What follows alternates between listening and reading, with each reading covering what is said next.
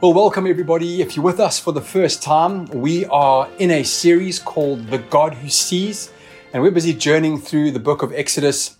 Today is going to be the third installment of that series, and I trust and pray that you'll be blessed as we hang out together today and spend a bit of time in God's Word. So today we're going to be looking at uh, the 10 plagues, and that narrative and that story comes out of chapters 5 through to 11 in the book of Exodus. It really is one of the Bible's most dramatic scenes.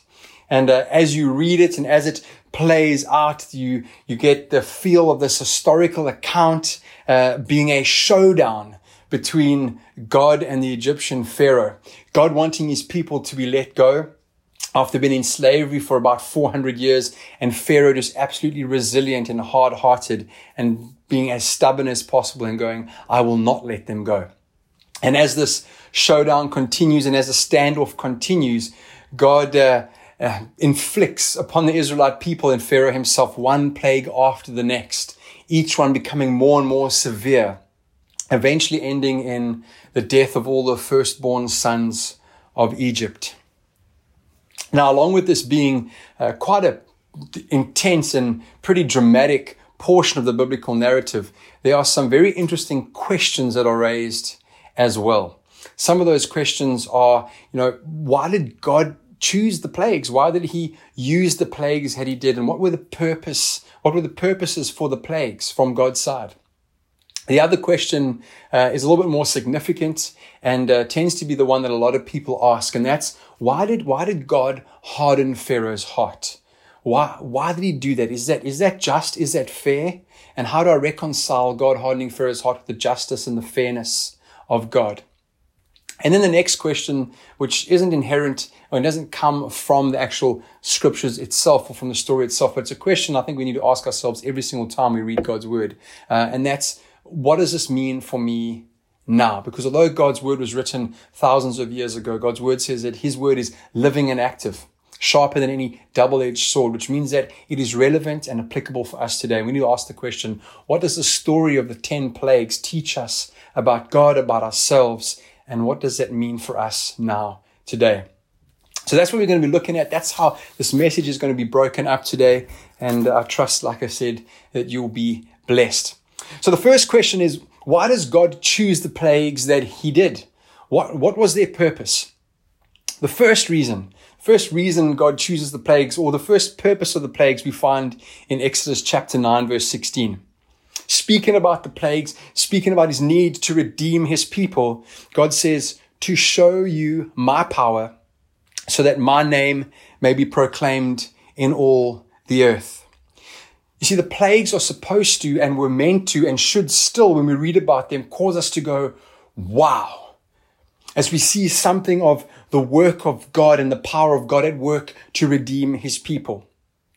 You see, above all, the primary reason for the plagues and for God doing what he did and for showing his power the way that he did was to bring glory to his name and to exalt his name in all the earth. That's the main reason God uses the plagues to show his supreme power. Secondly, God uses the plagues uh, for a different reason. We read about that in Exodus chapter 7, verse 5. It says, The Egyptians shall know that I am the Lord when I stretched out my hand against Egypt and I bring out the people of Israel from among them. God uses the plagues to reveal to the Egyptian people just how great he is and how unique God is and to remind his people of that truth as well. God uses the plagues to reveal to the Egyptians that he is the one true God, that there is none beside him and none above him, that he is above and beyond all. He's the King of kings, the Lord of lords, the God of gods. He does this to show this to the Egyptians and also to remind his people that that is who he is. You see, we need to remember the context here. God's people have been enslaved for uh, hundreds of years and they've been exposed to the Egyptians and the Egyptian um, forms of worship and practice. And maybe, very possibly, somewhere along the line, God's people had picked up um, some bad habits or some bad religious practices and were um, abandoning their, uh, um, abandoning their hope in God and maybe even forgetting what God was like. and possibly even being incredibly unfaithful to God. So God uses the plagues to show his glory, to reveal himself to the Egyptians as the one true God, and to remind his people of just how great he is. The third reason God uses the plagues is revealed to us in the book of Exodus, chapter 3 and chapter 6. It says in chapter 3 of Exodus, The Lord said, I have indeed seen the misery of my people in Egypt. I have heard them crying out because of their slave drivers, and I am concerned about their suffering. So I have come down to rescue them. Then in chapter 6, it says, I have heard the groaning of the people of Israel, whom the Egyptians hold as slaves and I have remembered my covenant. Say therefore to the people of Israel, I am the Lord, and I will bring you out from under the burdens of the Egyptians, and I will deliver you from slavery to them, and I will redeem you with an outstretched arm and with great acts of judgment.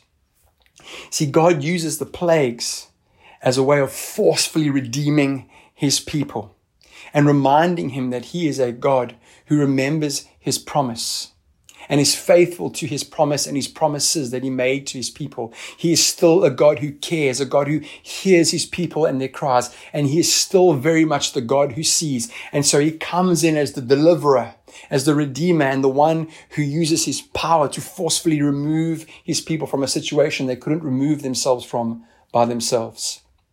So God uses the plagues to redeem his people. And then lastly, the fourth reason for God using the plagues.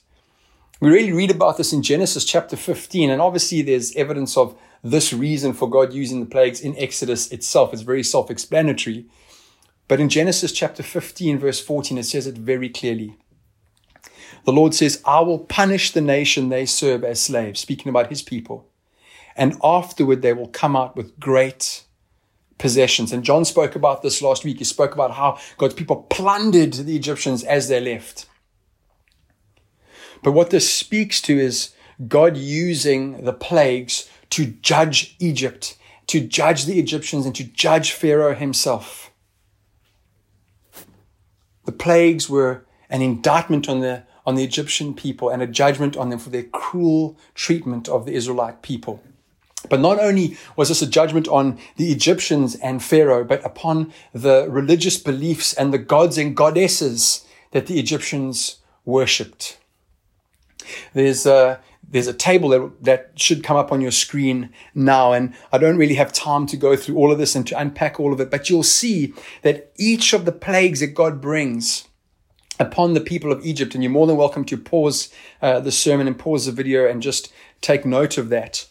But each of the plagues correlates with an Egyptian god or goddess and challenges those gods or goddesses in the sphere in which they be- were believed to have influence or control. You know, we've got the Nile that's turned to blood, and there's a god or goddesses that the Egyptians believed were gods or goddesses of the Nile, and so it goes on with the frogs and the gnats and the flies. And so God is essentially setting himself up against the gods of Egypt and competing with them and showing how he completely blows them out of the water and destroys them as he sets himself up as the supreme God. Judgment upon the Egyptians, judgment upon the gods and the goddesses and the religious beliefs of the Egyptians at that time. Evidence of that is seen in Exodus chapter 12, verse 12, where God is speaking about the 10th plague. He says, On that same night, I will pass through Egypt and strike down every firstborn, both men and animals, and I'll bring judgment on all the gods of Egypt. Then later on in Exodus chapter 15, reflecting on the Exodus as a whole, Moses stated, Who among the gods is like you, O Lord? So God reveals his glory. God makes his name known through the plagues. He reveals his uniqueness to the Egyptian people and to God's people and sets himself up as the one true God. He reminds his people of his faithfulness and his promises that he's made to them and proves himself to be trustworthy and faithful and able to redeem. And he judges the Egyptians and their gods to show that he is mighty and above all. Those are the reasons why God uses the plagues and he uses the plagues that he did. Now, the second question is a little bit more difficult because it raises some very serious and significant theological questions. And often we end up with a question underneath the question. You know, the question that we ask is, why did God harden Pharaoh's heart? But the subconscious question and the question under that is, is God fair? Is God just and fair and right? And if so, how does this make sense? And we tend to personalize it as well. We go, well, if Pharaoh didn't stand a chance, and if God hardened his heart and there's nothing he can do about it, is it true, possibly, maybe, that God can do that to me as well? Is there any hope, or does God just smite one and bless the other, sort of willy nilly style, haphazardly?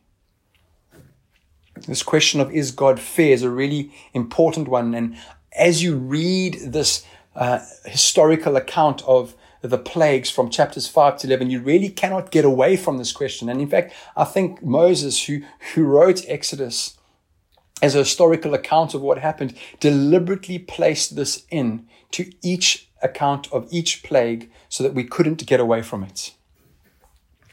Now, just to say, to answer this question properly and thoroughly requires at least a whole sermon, if not a whole sermon series, and really falls under the genre of apologetics when it comes to our faith and defending our faith. Um, but today, I just don't have enough time to engage uh, in this question as deeply as I'd like to. But if you would like to engage a little bit more, Brad Mann preached a really good message entitled Our Free Will, Man's Free Will and the Sovereignty of God. Uh, he preached that some time back, and you can find that on our church's YouTube page. Uh, if you go and look for that sermon, you'll find that, and he deals with that a little bit more in depth and a little bit more thoroughly. Today, though, what I'm going to focus on, because uh, I feel that I need to, is giving just a very short uh, answer to why it is that God wasn't unfair and unjust in hardening Pharaoh's heart the way that he did in order to have all the plagues pay themselves out the way they did so that God's people would eventually be let go. So the first thing we need to remember is again context, right? We end up sometimes coming at this thinking that Pharaoh was a good guy that somehow he was this old man, like grandfatherly type guy who cared for his family, who cared for his people, who cared for the people in his land, who cared for the foreigner, and really wanted the best for people. But nothing could be further from the truth. Pharaoh was not an innocent man. In fact, he's probably one of the worst, if not the worst person we've met in the Bible so far. He was a brutal dictator, overseeing the oppression and, and slavery of um, the people of Israel he he he had, had, had inherited this this legacy where they oppressed God's people, and he continued with that legacy. It's also very likely and probable that this was the Pharaoh who was the one who uh, was responsible for ordering the murder of all of the firstborn sons of the Israelites that we read about back in Exodus chapter 1, verse 16. You know, Pharaoh was a wicked man. It's the reason why God said to Moses what he did in chapter 3, verse 19. He says, But I know that the king of Egypt will not let you go unless a mighty hand compels him. God knows that Pharaoh is wicked. He knows his heart is already hard. He's proud and arrogant as a ruler. Indeed, according to Egyptian uh, religious beliefs, he, he, probably was viewed as a god and believed that he was a god. And so the pride would just ooze from him.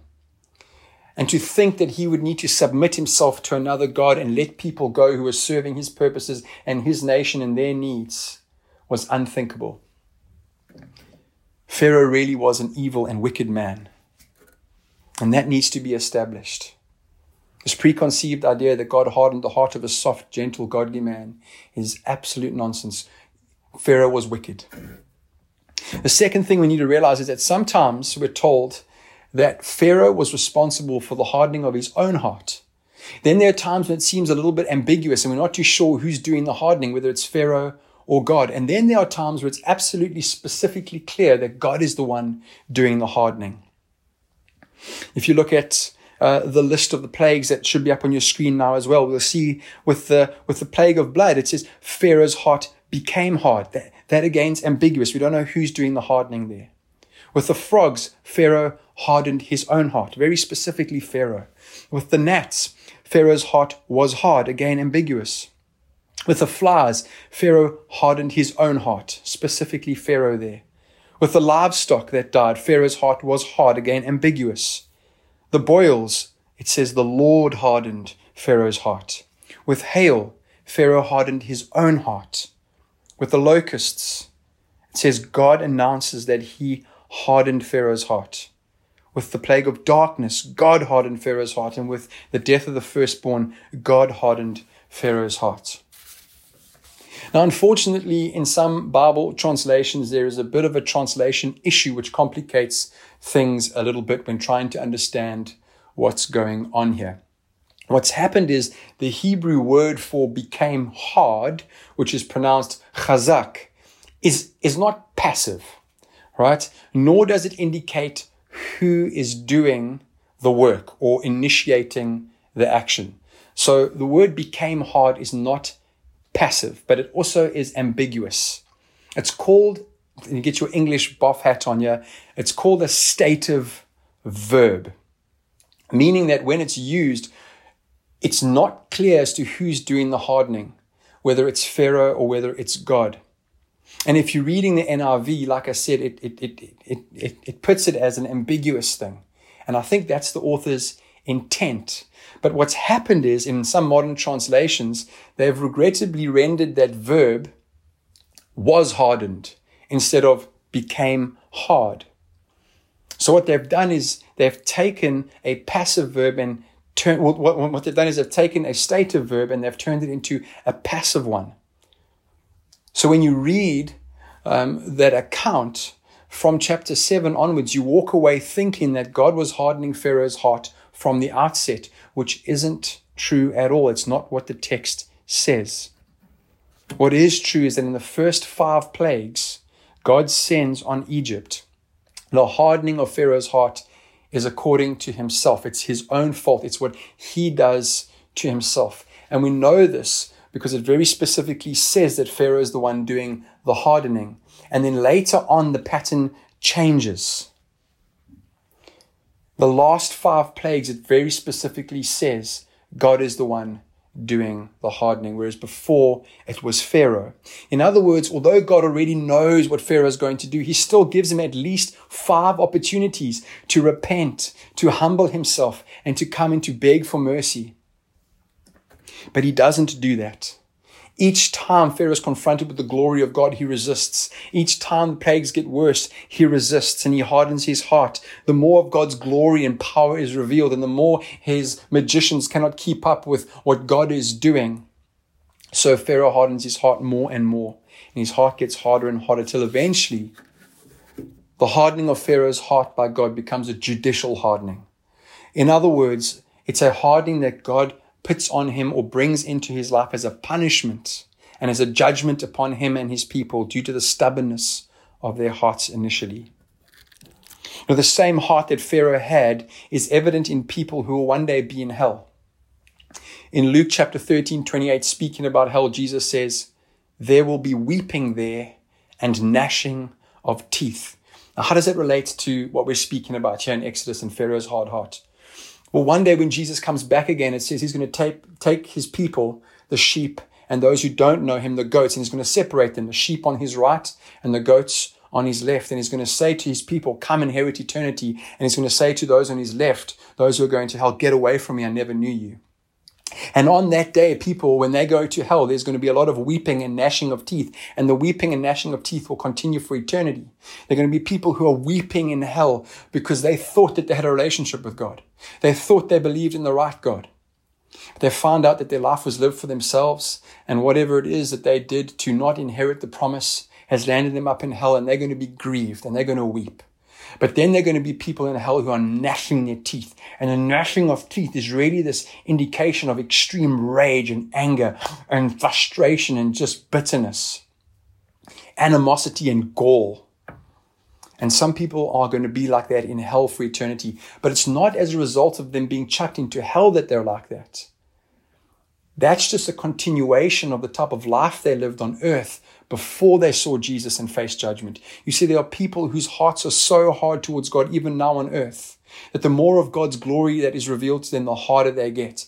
And one day when they see Jesus in all his glory and he brings judgment upon them, they will bow their knee and they will confess with their tongue that he is Lord. But that is going to irk them more than anything else. And despite the fact that they see God in his glory, they're still going to become angry and they spend eternity angry with God. And so those people, because of the lives they lived and the stubbornness of their hearts and the hardness of their hearts, bring upon themselves the judgment that they receive, the eternity in hell where they will continuously be angry and hate God. And the same was true for Pharaoh. The same heart is true in Pharaoh. The same heart is evident in him. And in the end, the same truth is true for these people, Pharaoh and the Egyptians, as it is for those people who one day spend eternity in hell. They brought the judgments upon themselves. With 400 years of slavery and mass murder, you know, Romans 6 teaches us that the wages of sin is death. And Pharaoh and Egypt had horribly sinned against God and his people. It would have really been a just punishment for God to have wiped out the Egyptians completely, like he did with the cities of Sodom and Gomorrah, like he did in the days of Noah. But the plagues, as terrible as they are, don't, ref- don't reveal the unjustness or unfairness of God. They actually reveal his justice and his mercy and his grace.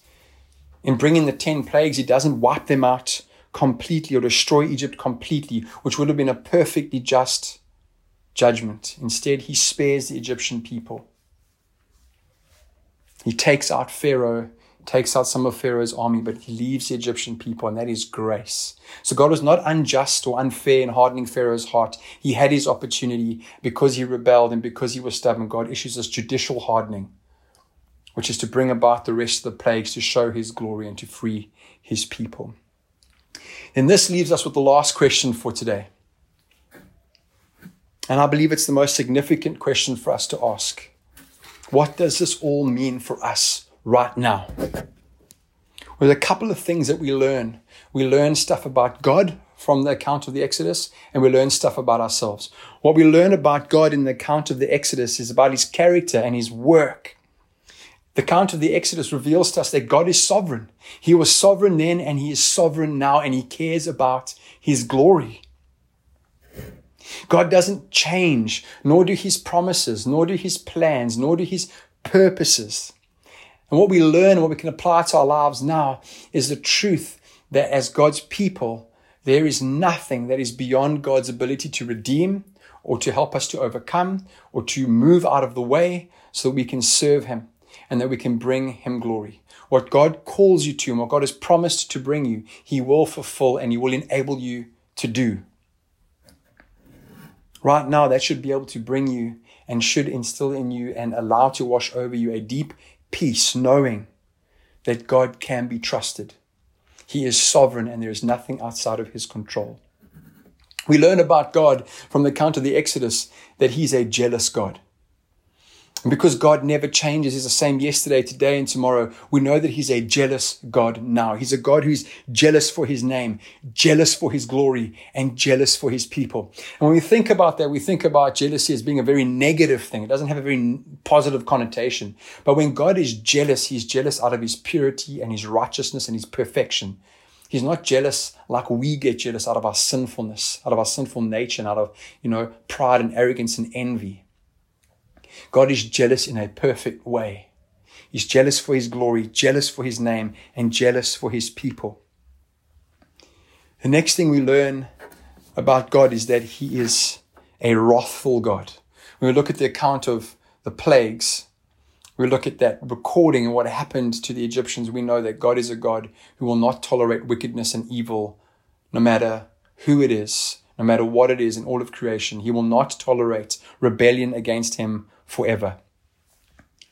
God will punish the wicked and God will bring death, like he did against the Egyptians and many other people who set themselves up against him in the scriptures.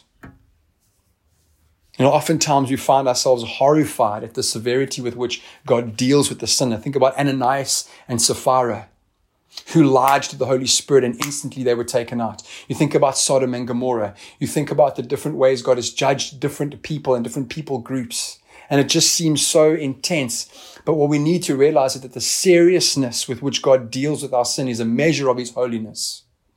God deals with sin so seriously because he is such a holy God. And that is true for us even now. It is true of our God today. He's a God who, well, God's word says, is storing up wrath for the day of judgment. And on the day of judgment, for those who are not in Christ, that wrath is going to be poured out upon them and they're going to receive the just penalty for their sins, which will be eternity in hell. And for some of us, we sort of kick back at that. We have this visceral reaction where we just don't like the idea of God being wrathful and vengeful and bringing death and bringing judgment. But we must realize that when we think about God as being unjust or unfair or harsh in circumstances like that, where He judges people for their sin, when we think about Him being, you know, hard and, and unjust for doing that, it just reveals our failure as humans to grasp the magnitude of His holiness, righteousness, and glory, and how depraved we really are as sinners, and how God abhors the sin that we inherited from Adam and Eve.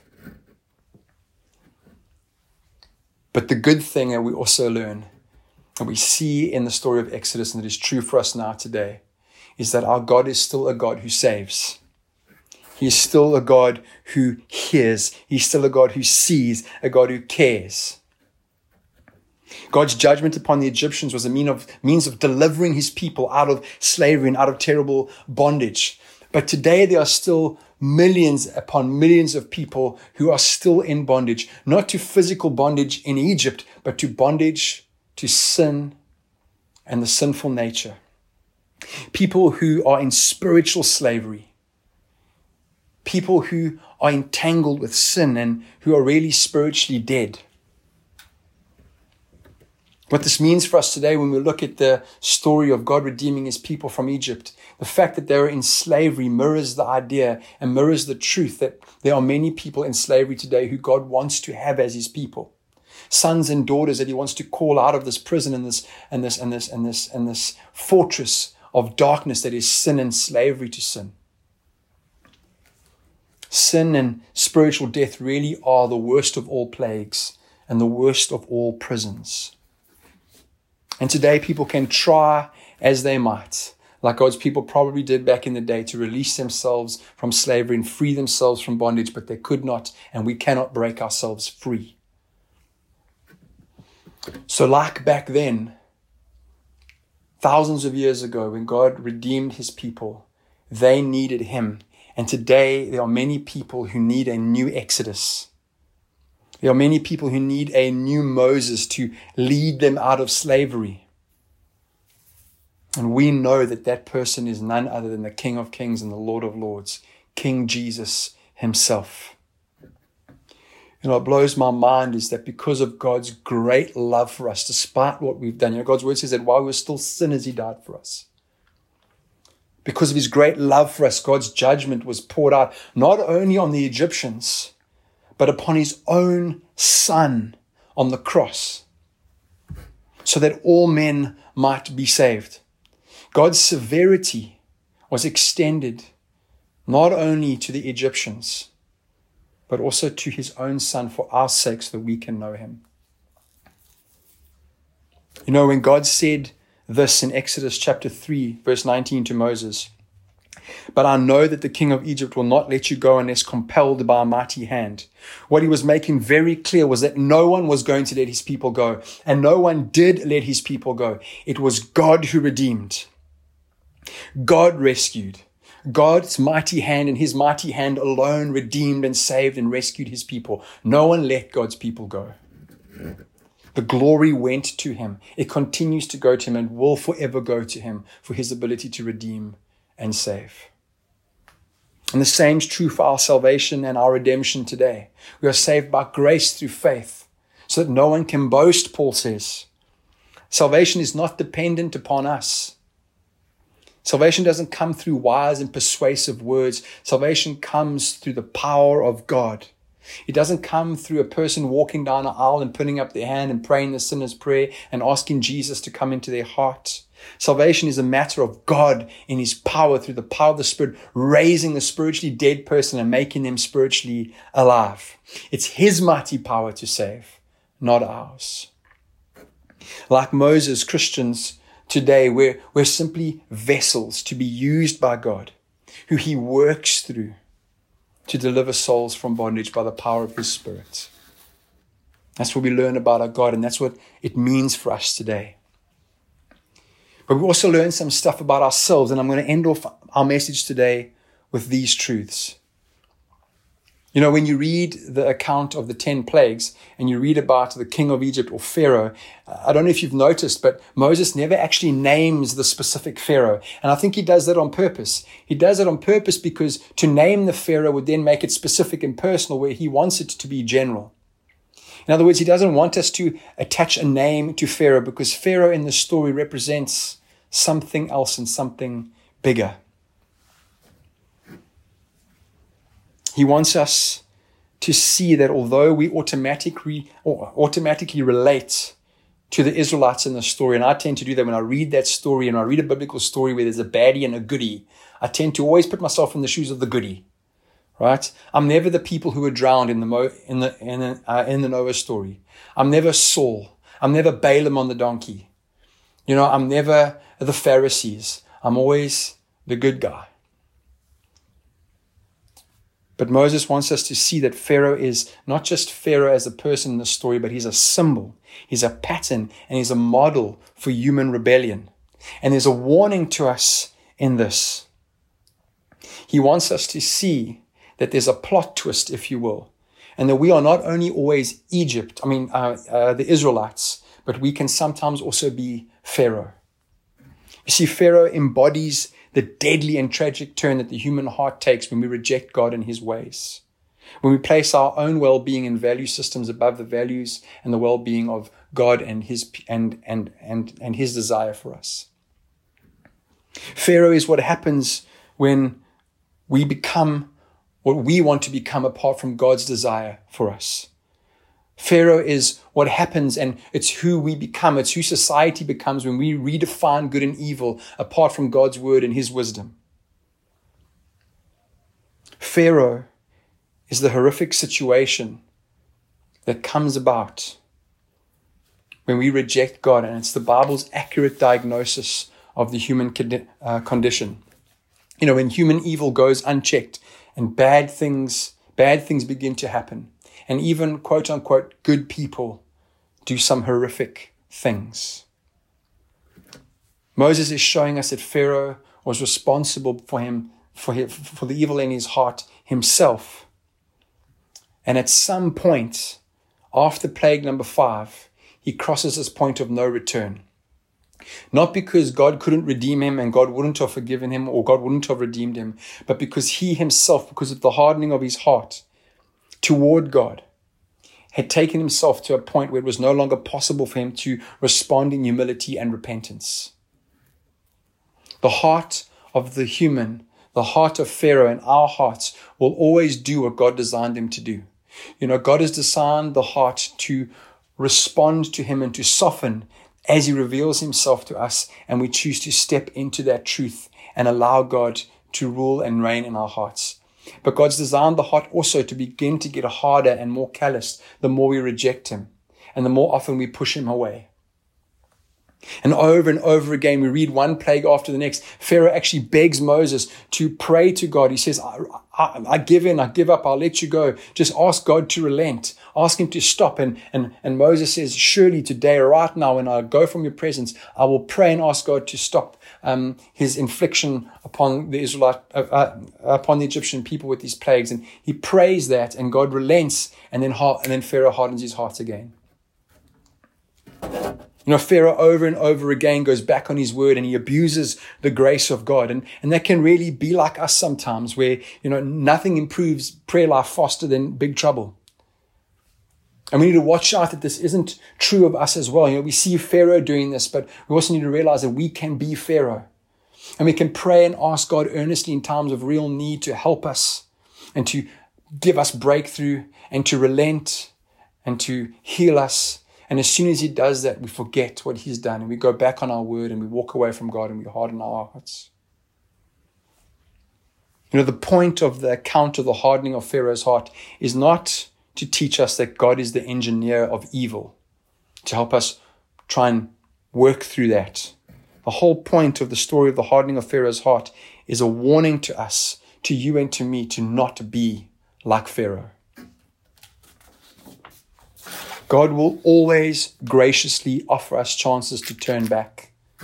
But sometimes a person can cement themselves in an ungodly and unrighteous, destructive path in such a way that they reach a point of no return. Hebrews 6 4 to 6 says this It is impossible for those who have once been enlightened, who have tasted the heavenly gift, who have shared in the Holy Spirit, who have tasted the goodness of the Word of God and the powers of the coming age, and who have fallen away to be brought back to repentance. And it goes on in Hebrews 10 to say, If we deliberately keep on sinning after we have received the knowledge of the truth, no sacrifice for sins is left, but only a fearful expectation of judgment and of raging fire that will consume the enemies of God. Church, if a person persists in their sins, we've learnt from the account of the Exodus that God will and does and can, as a form of punishment, hand us over to our own evil and to our own heart's desires. Psalm 81, 10 to 12 says, I am the Lord your God who brought you up out of Egypt. Open wide your mouth and I will fill it. But my people would not listen to me and Israel would not obey me. So I gave them up to their stubborn heart to follow their own devices. And in case you thought that just happened in the Old Testament, Romans 1 28 to 29 says, And since they did not see fit to acknowledge God, God gave them up to debased mind to do what ought not to be done. They were filled with all manner of unrighteousness, evil, covetousness, covetousness, and malice. You know, we think that God's judgment looks a specific way and takes a specific form. But sometimes one of the harshest, harshest judgments God can pass down on a person is to allow them to pursue their own wicked, evil desires and the hardening of their hearts. God almost says, you know, okay, you want to do that? Fine, do that.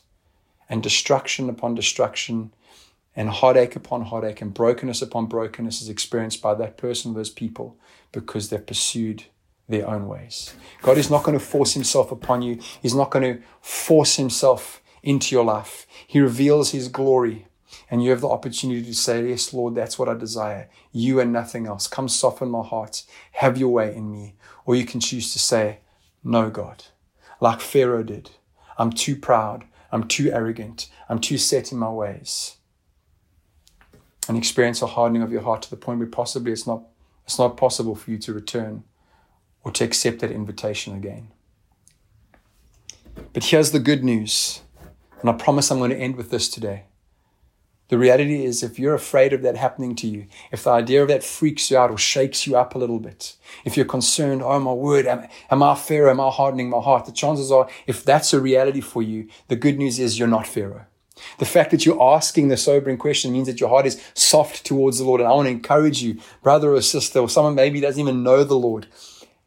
Cultivate that, pursue that. Allow the Lord to soften your heart. Pray like David did and say, Lord, if there's any offensive way in me, reveal it to me so I can surrender that to you. I want to walk in obedience to you with a soft heart. You know, God wants you to do the right thing right now. And Exodus really is a picture of our spiritual journey out of the world of bondage to sin and slavery to the sinful nature and into freedom and forgiveness and, and life and full inheritance that we have in Jesus Christ. God frees us so that we may serve Him. And that's really the point of our salvation to have soft hearts, to love God and to love others. God's love in judgment and His love in redemption is still the same today as it was then in the Exodus account. He loves you so much. He loves you so much that He has provided a way for you to enter into relationship with Him and get out of the bondage of slavery to sin. Will you take that opportunity today and serve Him? Will you take His invite? Or will you stay in Egypt and be a slave? In Hebrews 3:15 it says, "Today, if you hear his voice, do not harden your hearts Lord, we pray that people who've heard this today would come to a saving knowledge of you. I thank you for the things we've learned about you. I thank you that you're a God who hears, you're a God who cares, you're a God who saves because you are the God who sees. And I pray for your people, Lord, who are walking a fine line between backsliding and hardening their hearts. Soften their hearts, reveal yourself to them, and may they turn in repentance to you today for the glory of your name. May we respond to you, Lord, with humility and tender hearts. Soften us more and more for the glory of your name, King Jesus. And may many people, because of your people here at Connect and all over the world, come to know you because of the lives we live and the power of God that they see evident in our lives. For the glory of your name, we pray. In Jesus' name, amen. Church, bless you. Have a wonderful Sunday. Thank you for bearing with me. I know this was a bit of a longer message, but I felt this is what the Lord wanted me to share with us today and with you today. If you want to get a hold of us, please the contact numbers for our for our church office are on the screen below. If you want to email me, please email me at roland at connectchurch.org.za. I'd love to hear from you. But until next time, have a wonderful day. Bye.